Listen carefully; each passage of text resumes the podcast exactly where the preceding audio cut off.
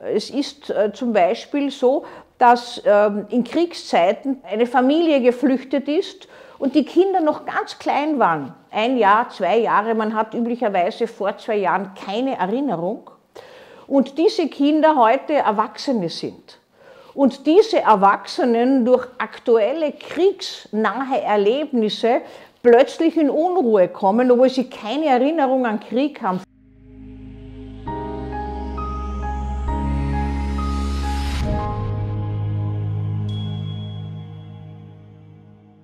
Wie überlebt die Seele den Krieg? Wir kennen aus den Weltkriegen unterschiedlichste Geschichten und erleben auch jetzt entweder medial aufbereitet oder tatsächlich unglaublichste Geschichten, wie Menschen aus ihrem Alltag gerissen ihr Leben bewältigen.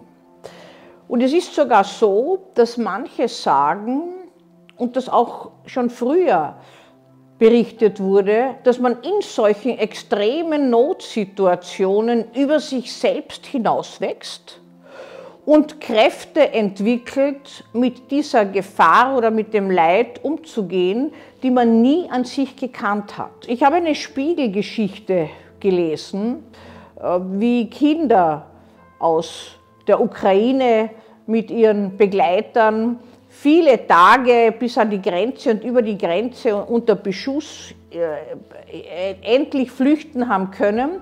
Und da habe ich mir so gedacht, wie das äh, unglaublich auf Kinder auch übergeht, die das Verhalten der Erwachsenen übernehmen, äh, indem sie nämlich einfach sich hier anhalten, je weniger Angst nach außen hin sichtbar wird, spürbar wird und je klarer die Botschaft ist, äh, wie zum Beispiel wurde den Kindern in diesen Bussen, mit denen sie äh, geflüchtet sind, vermittelt, ihr dürft nur mehr schreien, wenn wer verletzt von euch ist. Es herrschen neue Regeln, Kinder.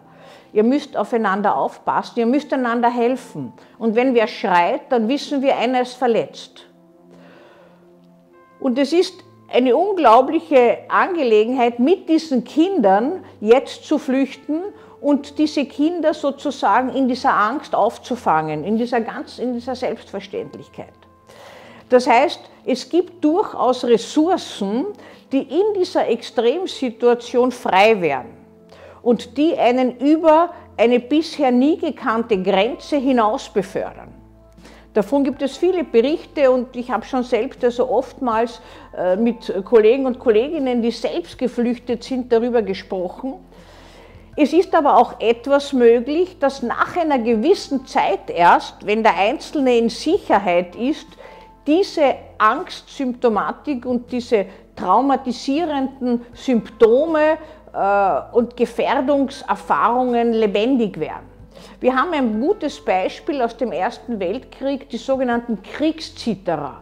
Die haben mit Bravour den Ersten Weltkrieg gewissermaßen erlebt und überlebt und sind dann nach Hause gekommen, waren in Sicherheit und haben also zu zittern begonnen. Das, das Kriegszittern hat man das genannt.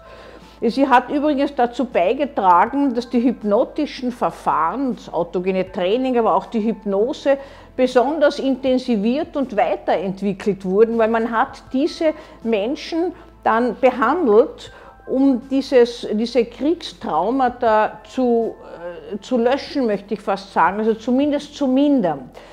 Das heißt, wenn man etwas mit viel Ressourcen und mit viel Kraft in sich übersteht, heißt das noch nicht unbedingt, dass man nicht viel später es doch bearbeiten muss, zum Beispiel Gefühle zur Sprache bringen äh, oder in einem gesicherten Raum sein, dass, man, äh, dass einem wer zuhört, was alles äh, erlitten und erlebt wurde. Wir kennen allerdings auch etwas, was jetzt wieder auftritt. Es ist zum Beispiel so, dass ähm, in Kriegszeiten eine Familie geflüchtet ist und die Kinder noch ganz klein waren, ein Jahr, zwei Jahre, man hat üblicherweise vor zwei Jahren keine Erinnerung, und diese Kinder heute Erwachsene sind. Und diese Erwachsenen durch aktuelle kriegsnahe Erlebnisse plötzlich in Unruhe kommen, obwohl sie keine Erinnerung an Krieg haben, vielleicht Erzählungen.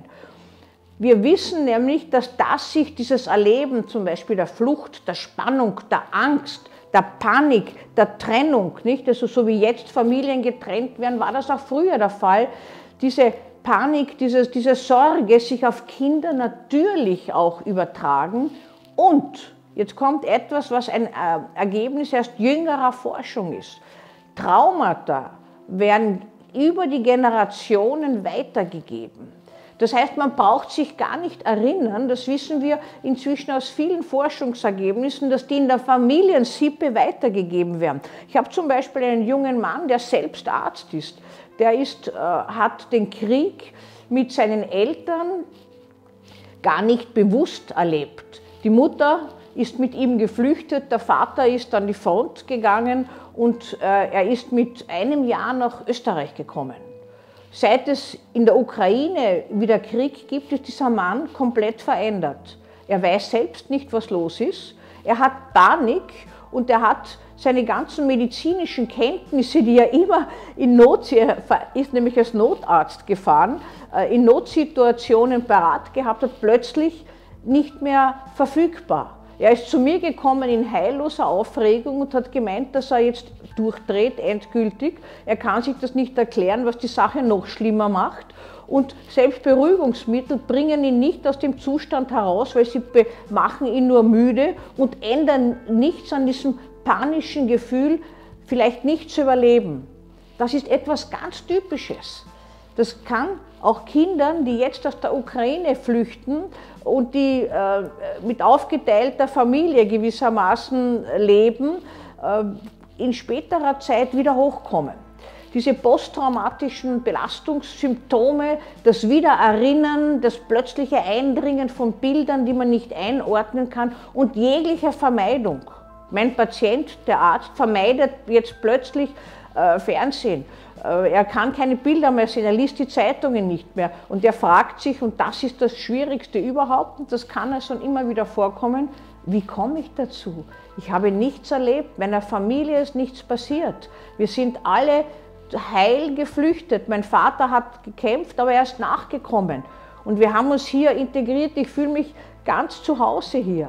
Also das, die Seele hat einen langen Atem. Das kann immer wieder vorkommen. Diese traumaassoziierten Erfahrungen kommen hoch. Und wenn wirkliche so Traumen erlebt werden, äh, ist das, ist das ganz bedrohlich für den Einzelnen. Wir haben aber auch, und das möchte ich nicht verschweigen, einen anderen Trend in der heutigen Zeit. Eine inflationäre Traumadiagnostik. Wir meinen, dass Erlebnisse, die zum Leben gehören, Verlusterlebnisse, ein, Ange, ein, ein Angehöriger erkrankt, ein alter Mensch stirbt, ich werde im Beruf gemobbt, dass das schwerste Traumen sind. Das wird oftmals attestiert. Natürlich kann man hier nicht gewissermaßen für alle das sagen, dass hier eine Diagnostik herrscht, die nicht nachvollziehbar ist, weil es hängt immer vom Einzelnen ab. Es kann ein banales Trauma sein, was massive traumatische Folgesymptome zeitigt. Und es kann so ein schweres Trauma erlitten worden sein, wie Folter oder Entführungsopfer. Und man kann das mit den eigenen Ressourcen und mit der eigenen Widerstandskraft, der Resilienz gut bewältigen. Aber ich bin gespannt, ob das jetzt weitergeht, wenn wir so nahe tatsächlich furchtbare Leidensgeschichten nahe sehen, weil die Welt ist zusammengerückt. Ob wir nicht ein bisschen innehalten und traumatische Erlebnisse wieder so beurteilen, wie sie zu beurteilen sind. Nämlich zentral ist der Stellenwert für den Einzelnen. Aber nicht jedes Erlebnis, was frustrierend ist, ist ein Trauma.